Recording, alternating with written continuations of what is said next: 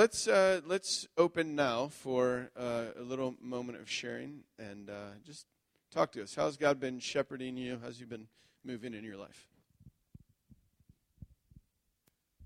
I always think Russ flinches when I do this, but so this is something that spoke to me. I don't know if it's theologically accurate, but uh, he prepares a table before us in the presence of our enemies. So I'm not David. I don't have people coming after me with swords. But but I've been aware somehow that in the church or in our missions and ministries, we are um, believers together. We have the same king. But sometimes we don't get along. It reminds me of the Knights of the Round Table, that historical figure, Arthur, and the king, and how those knights at the Round Table didn't necessarily get along with each other. But they were enemies kind of sitting at the same table with their king. And all that mattered to them was serving their king. And in my life, mostly, you know, in one setting, I've had the sense of just not getting along with someone who, who with people who are my partners in ministry.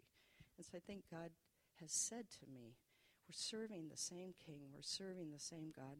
We're going to hang in there and um, love on each other and not pierce each other with swords. So I really I haven't quite worked it out how that goes, but I do feel like God keeps over and over speaking to me about that.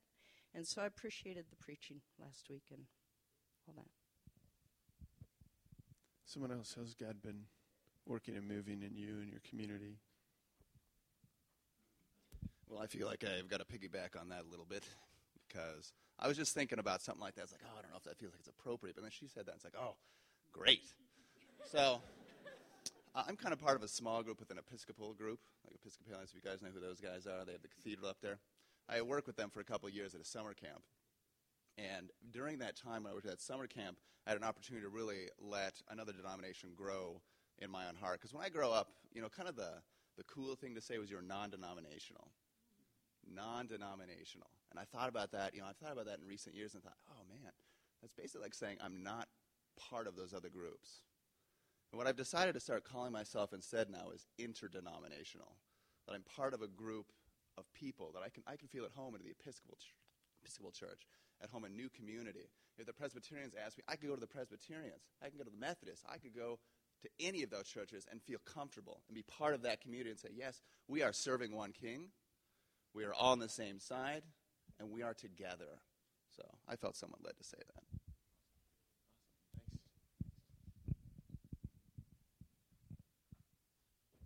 Hi there. Good morning.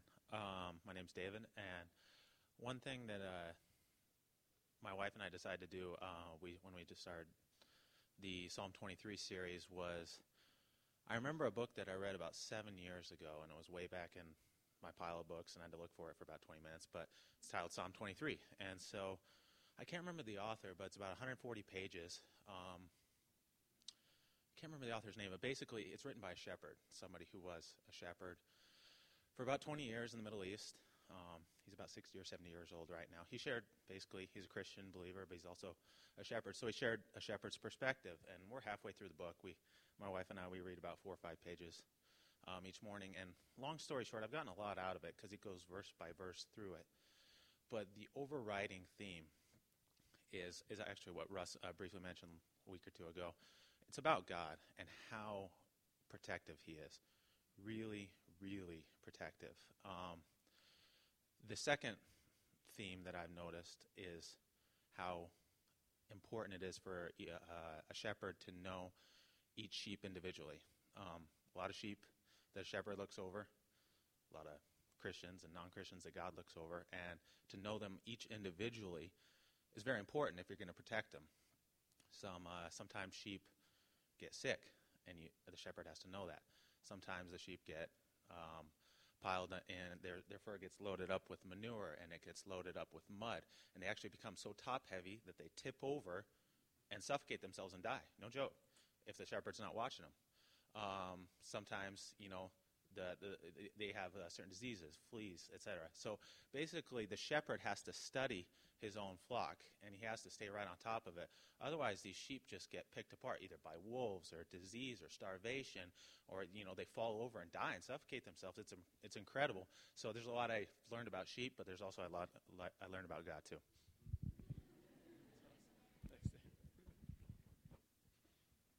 Someone else. We got time for about one more. We'll take two. Last two. I just had to share actually during worship. God reminded me of this verse that has been an incredible comfort to me as a mom and now again as a new mom. Isaiah 40, verse 11. Like a shepherd, he will tend his flock. In his arm, he will gather the lambs and carry them in his bosom. He will gently lead the nursing ewes.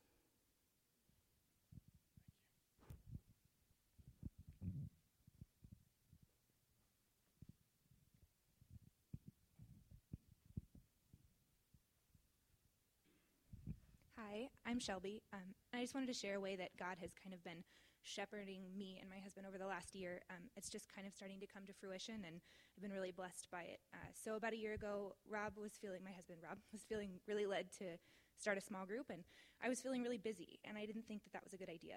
Um, and then he said, I think we should have a small group and I think we should feed them every week. And I said, That's a terrible idea. uh, and we did it anyway and kind of trusted God through that. And as a part of that, I was in school to become a tax accountant. And I thought, This is an even more terrible idea because pretty soon I'm going to be working 12 hour days. How am I ever going to feed anybody? And um, here it has come. This is my first tax season. And true to form, I'm working 12 hour days. And we have built this incredible community that is now feeding us instead of us feeding them for tax season. And um, I've just been so touched by it and the way God has led us to step out and be brave. And then, you know, this community comes around us and really takes care of us too. And um, if I, we hadn't been trusting in God and, and His leadership and His shepherding of us, you know, we would have been alone in this time that's really, really challenging. So I just wanted to share that.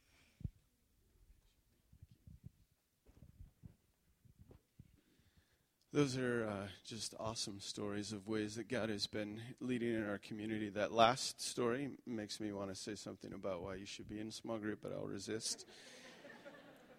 and just move on. Um, this morning we have uh, the privilege of having uh, a guest speaker, but not guest in the sense of someone away from here coming, but rather someone from our community sharing. And um, I could probably give him quite a lengthy intro. Uh, if you Google him, you would understand why. Like if you Google me, here's what comes up: a baseball player. Yeah, not I don't play baseball, but some guy named Russ Davis plays in the pros. He's pretty good, I guess. And then if you like scroll a little further down, there's another Russ Davis. He's an African American man, about 300 pounds. He plays offensive line, so it's not me either. In case you're wondering. Um, so yeah, you're not going to find much, but um, if you if you Google uh, Scott Rodin, you're going to find uh, quite a bit.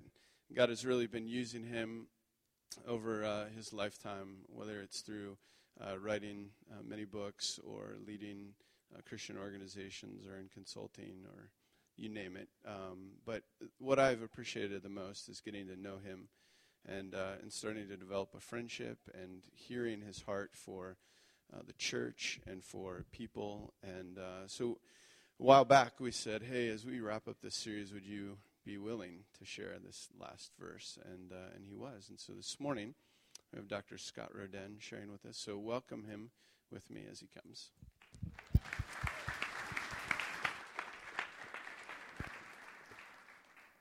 Thank you, Russ. Are we on? Does that sound all right? All right, good morning.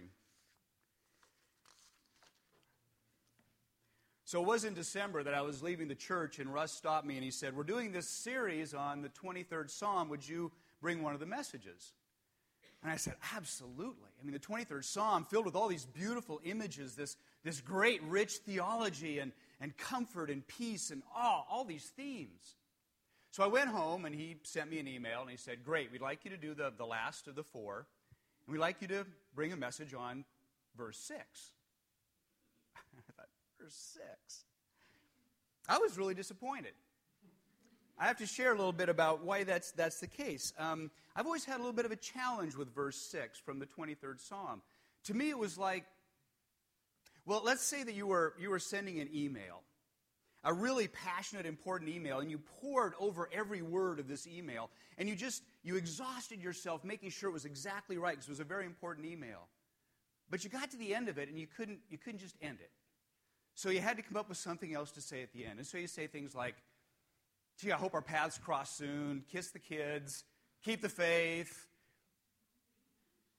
have a good day, God bless you, amen. Well, I kind of felt like David ran out of gas in the 23rd Psalm. That's just my own personal feeling. And he got to the end of this and thought, I can't just end it with, with you know, um, you know, anoint your head with oil, your cup runneth over.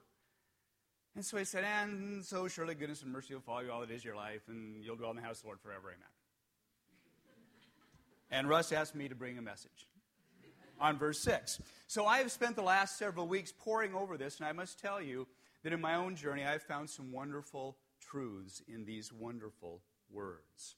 And I am very excited to share with you what God's put on my heart as He took me back to the 23rd Psalm in verse 6 and said, Scott, look again. Look again. You pray with me? Gracious Lord, we give you thanks today for the opportunity to get back into your word. I pray this morning, Lord, that we would clear from our hearts and our minds all the things that would distract us, that we might truly hear you speak to us this morning afresh and anew. In Jesus' name, amen. So, what about this sixth verse of the 23rd Psalm? Well, I guess one of the problems that I have with it is that David here says that surely goodness and mercy will follow me all the days of my life. Now, if, if God came to me, and see how you feel about this, if God came to me and said, Scott, I'm going to give you a blank piece of paper, and you can choose two things that will follow you all the days of your life. Folks, I wouldn't have chosen goodness and mercy. I have a lot of better things I would have chosen if you gave me that opportunity. Um, for instance, how about health and happiness? Surely health and happiness will follow you all the days of your life. How about greatness and prosperity will follow you all the days of your life? How about success and wealth will follow you all the days? Are we getting better? Huh? Not bad? We got one shot at this, folks. What about fame and fortune will follow you all the days of your life? Let's get real serious. How about sex and power will follow you all the days of your life? I mean, if God gives you one shot at this, go for it, right? But goodness and mercy?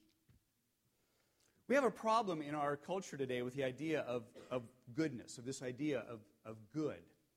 You know, um, Jim Collins wrote the book uh, Good to Great. You read it? One of his primary comments in there to business leaders is that good is the enemy of the great. If you want to be great, you have to set aside this idea of just being good. When we take tests, sometimes we see um, these ranges of our scores. We can rate things as poor, fair, good, very good, and excellent. Good oftentimes gets stuck as something that's just frankly pretty average. My wife is known to, as being a wonderful cook, and one of the things that she does is one of the things she does is so good that you would drive across town to have it is her soups. She makes all kinds of wonderful soups. And every once in a while, she'll try something brand new, and she'll come up with some concoction, and she'll hand it to me lovingly and give me a spoon. And if I take a bite of that new soup, and she says, What do you think? And I say to her, Well, it's good. What am I saying? It's not so great, right? It's not so great. She doesn't want to hear it's good. She wants to hear, wow, is the best soup you've ever made. So we get stuck in this idea that good is just kind of average. And what about mercy? I mean, frankly, folks, mercy implies that I screwed up, right? The only reason I need mercy is because I've done something wrong. Do I really want a daily reminder for the rest of my life that I've screwed up to follow me wherever I go? Goodness? Mercy? Well, one of the problems here when we look at this text, this sixth verse of, the, of Psalm 23, is we must make sure that we don't see it, these words, in abstraction. We need to make sure that we don't define good and mercy in this sense detached from the one that gives them their meaning. It's not a general sense of goodness like we heard at Christmas when we were saying about Santa Claus that we're supposed to be good for goodness sake, whatever that means or mercy in some kind of general sense of just being tolerant with one another. The world doesn't define for us these terms. You see, the actual way to interpret the sixth verse of the 23rd Psalm is this Surely your goodness and your mercy will follow me all the days of my life. And that's the key.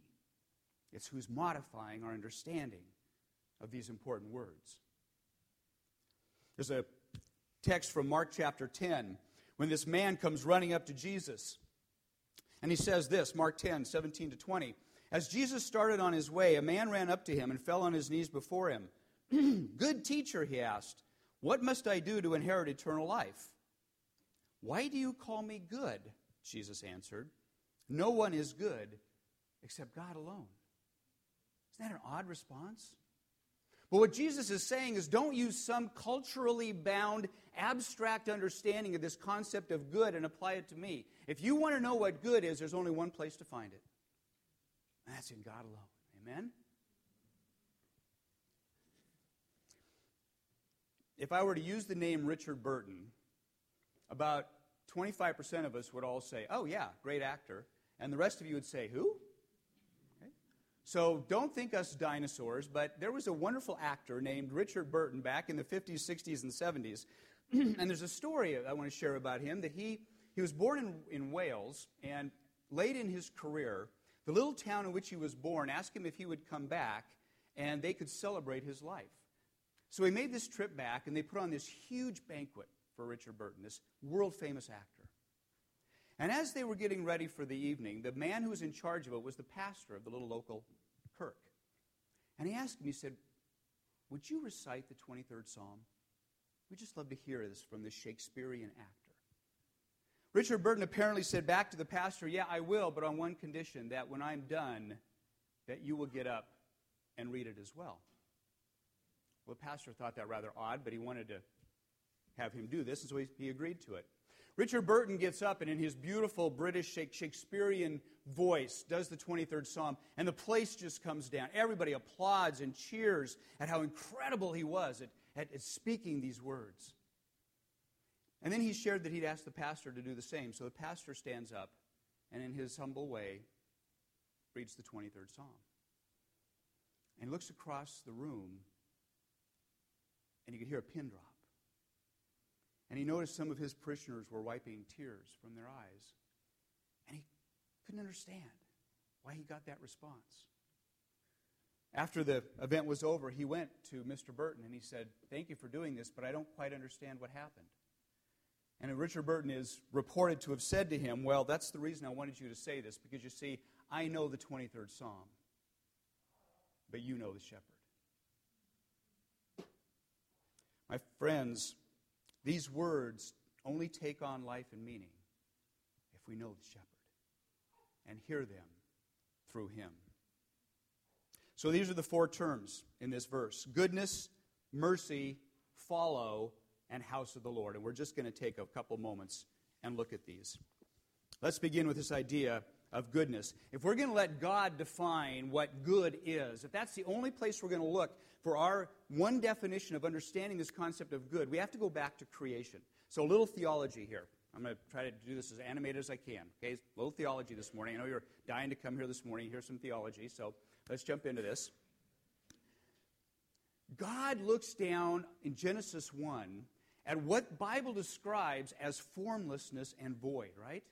The Hebrew transliteration for that, by the way, is tohu wabohu. It's a great phrase. It means absolute nothing. It means godlessness, emptiness.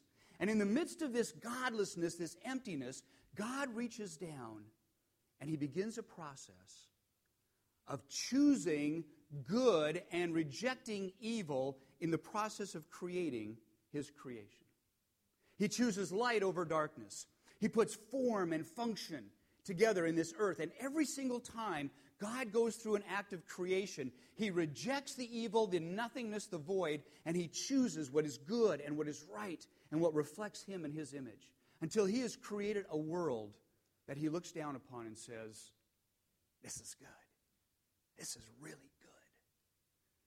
Then He creates man and woman. He puts them in the garden. He says, You reflect me. And the extent to which you reflect me in this, you are very.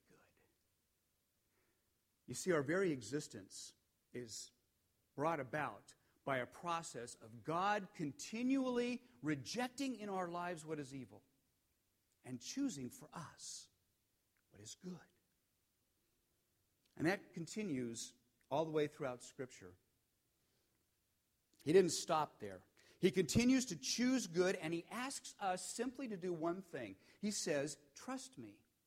Trust me that in your life I have rejected for you what is evil, and I've chosen for you what is good, and trust me day by day that I've made this choice for you.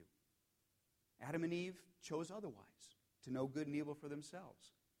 And after the sin that, that they brought into the world, God continues to say the same thing to his people. He says to, he says to Abraham, Trust me that I have chosen the good when I ask you to go sacrifice your son Isaac. He says to Moses, Trust me that I've chosen the good for you and I lead you to the edge of the dead to the Red Sea with no place to escape. He says to David, Trust me when I anoint you king and then I have Saul pursue you and try and kill you everywhere you go. He says to Daniel, Trust me that even in the midst of your faithfulness, I've chosen good for you, for you to go spend the night in the lion's den. He tells Gideon, Trust me that I've chosen for good when you're going to go into the battle of your life with way too few soldiers at your side. He tells his disciples, Trust me, that I've chosen the good when I tell you that I'm going to the cross to die. He chooses for the church when he says, Trust me that I've chosen for the good when I tell you that the gates of hell will not prevail against you. And my friends, for New Community Church, he tells us to trust him that he has chosen for this church the good when he says to us that if you will lift me up, if you will follow me with all of your heart, I will do more through this church than you would ever dare to ask or even dream of. Do we trust him? Do we trust him? Now, you may say it's easy to trust God and God's goodness when he's led us beside green pastures when we're like little sheep laying on our backs. I can imagine this with deep green grass on a warm, sunny afternoon, our little feet up in the air, going, Oh, God is so good. God is so good. It's a beautiful day. But what about the goodness of God when we're being led through the valley of the shadow of death? Because at that same place, God is good. You see, the goodness of God is an overcoming goodness. The goodness of God in our lives is a victory in our lives. That is why, and, and this, if you don't take anything else away from this, just listen to this one, one thing. That is why, if we want to see the goodness of God displayed in all of its glory, we don't look to creation. We don't look to Easter Sunday. We don't look to Pentecost, and we don't look to the second coming. If you want to see and understand the true goodness of God displayed in all of its power and glory, we look to an old, rugged cross. It was on that cross, in torture and in brutality and in ultimate death, that the shepherd became the lamb. He chose for us what was good, bore in himself what was evil, and won for us a great victory. That's why over the centuries, the church has always referred to that day as Good Friday. My friends, some of us here this morning, in fact, I would say probably all of us here this morning, are being asked the question do you really believe that God is choosing for you what is for your good and rejecting in your life what is evil? Do you trust Him? Do you walk with Him every day in that kind of childlike faith?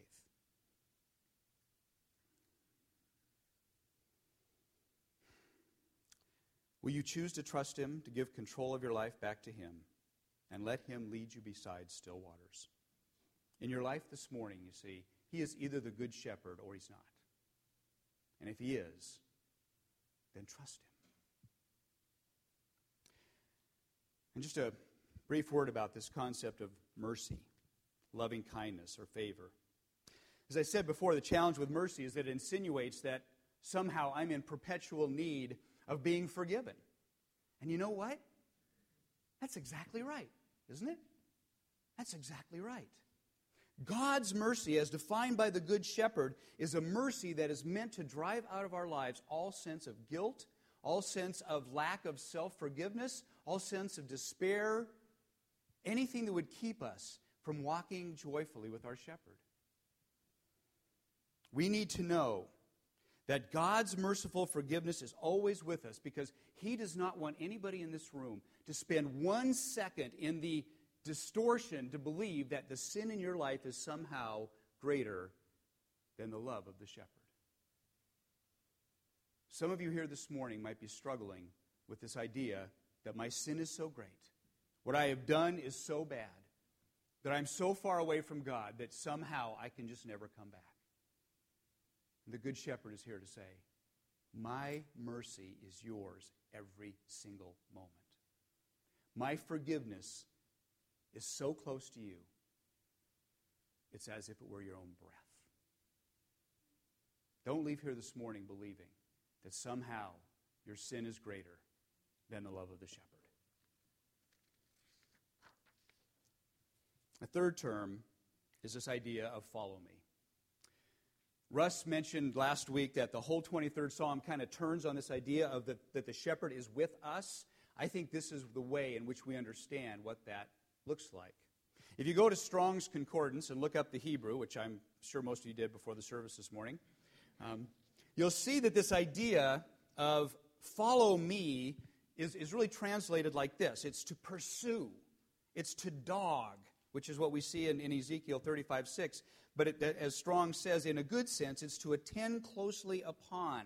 And I love this because the idea that, that, that this mercy and this grace and this love and this goodness will follow us needs to be seen in this idea that God pursues us. He runs after us. He grabs a hold of us in a way that, that only a shepherd will do for a sheep that he loves and will not let stray away. C.S. Lewis, I came, just love this, this quote from C.S. Lewis. I'm going to read through this with you because it gives us an image of what this looks like. Imagine a young muscular diver standing on a high cliff overlooking the ocean. The diver strips to nakedness, then jumps from the precipice. He cuts through the surface of the water at a violent speed, then goes deeper and deeper. The brightly lit waters begin to dim and gradually become dark. Still, he forces his body on until he reaches the bottom, which is murky from centuries of decay. He plunges into the muck and with his outstretched hand grasps the prize that he sought. Then up and up, drawn by the growing light. When he breaks the surface, he opens his palm in triumph. It contains a precious pearl. The terrible dive has changed his body forever. Even his color is different, more like the dark green of the depth. God seeks us. Like that diver, he makes an unimaginable effort. In Christ, he takes our human nature in order to search for the lost sheep, the misplaced coin. In Christ, God seeks you and me. Is that a beautiful image? That's the God who will never let you go. Now, from time to time, I don't know about you, but in my life, I've gone through seasons of what I would consider to be kind of spiritual dryness. Anybody been there? I'm probably by myself, aren't I? All right, good. A few other people have been in some spiritual dryness. And what are the terms that we use when we're, when we're going through one of those times? I use words like, God seems so far from me. He's just so distant. I just don't sense God's presence in my life. I, I just don't feel Him close to me. Right to some of that from time to time? Well, I was in one of those times when I came across this quote by Oswald Sanders from this wonderful book called My Soul Thirsts, and it hit me right between the eyes. He says this Both Scripture and experience teach us that it is we, not God, who determine the degree of intimacy with Him that we enjoy. We are at this moment as close to God as we really choose to be. Ouch. If we feel distance from God, the question, my friends, is who moved? The Good Shepherd pursues us. He is never farther away than our own breath. If we're feeling distance from God, we need to ask ourselves, what have we done to move away? Because He never moves away from us. David knew this. When talking about, thinking about leaving the 99 sheep and going after the one lost, when he has this beautiful uh, text for us in Psalm 139. Listen to this and think about yourself in your relationship to your good shepherd. David says, You have searched me, Lord, and you know me. You know when I sit and when I rise. You perceive my thoughts from afar. You discern my going out and my lying down. You are familiar with all my ways.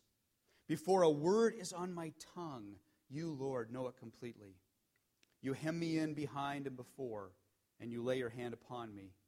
Such knowledge is too wonderful for me, too lofty for me to attain. Where can I go from your spirit? Where can I flee from your presence? If I go up to the heavens, you are there. If I make my bed in the depths, you are there. If I rise on the wings of the dawn, if I settle on the far side of the sea, even there, your hand will guide me. Your right hand will hold me fast. Paul knew this too. In Romans chapter 5, Paul put it this way For I am convinced that neither life, nor ain't death, nor angels, nor demons, neither the present nor the future, nor any powers, neither height nor depth, nor anything else in all of God's creation will be able to separate us from the love of God, which is in Christ Jesus our Lord. Isn't that great news? Is that good news for you this morning? Thank you.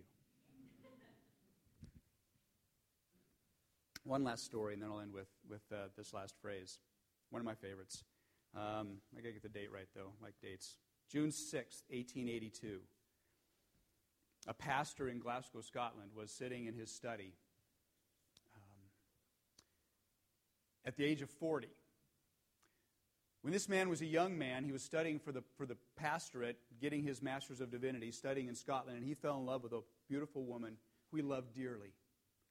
They were engaged to be married, and shortly before the wedding, in a doctor's visit, George Matheson found out that he was going blind. When his fiancee found out, she told him that she could not see herself living her life as the wife of a blind man. And she left him, crushed him. He finished his studies, became a pastor, and pastored successfully for a number of years. And on June 6, 1882, he's in his study the night before his sister is going to get married. And he relives this crushing moment in his life when this woman, the love of his life, walked out of his life. And as he does, he's overwhelmed by grief and despair. And he picks up his pen and he writes one of the most beautiful hymns in the Christian church. And it goes like this Oh, O oh, love that wilt not let me go. I rest my weary soul in thee. I give thee back the life I owe, that in thine ocean depths its flow may richer, fuller be. O joy that seekest me through pain, I cannot close my heart to thee.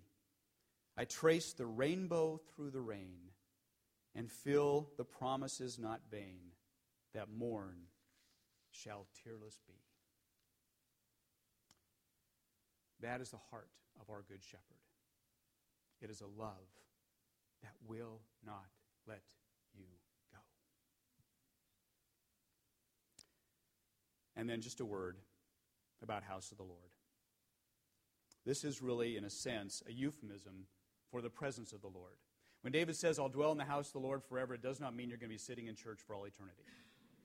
As fun as that would be, it's not what he means.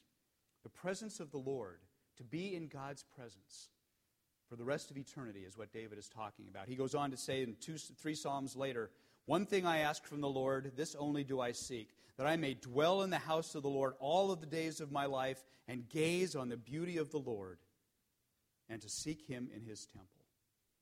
If you read this psalm right into Psalm 24, the 23rd psalm into Psalm 24, it goes right in and talks about the earth is the Lord and all that is in it, the world and all who dwell in it.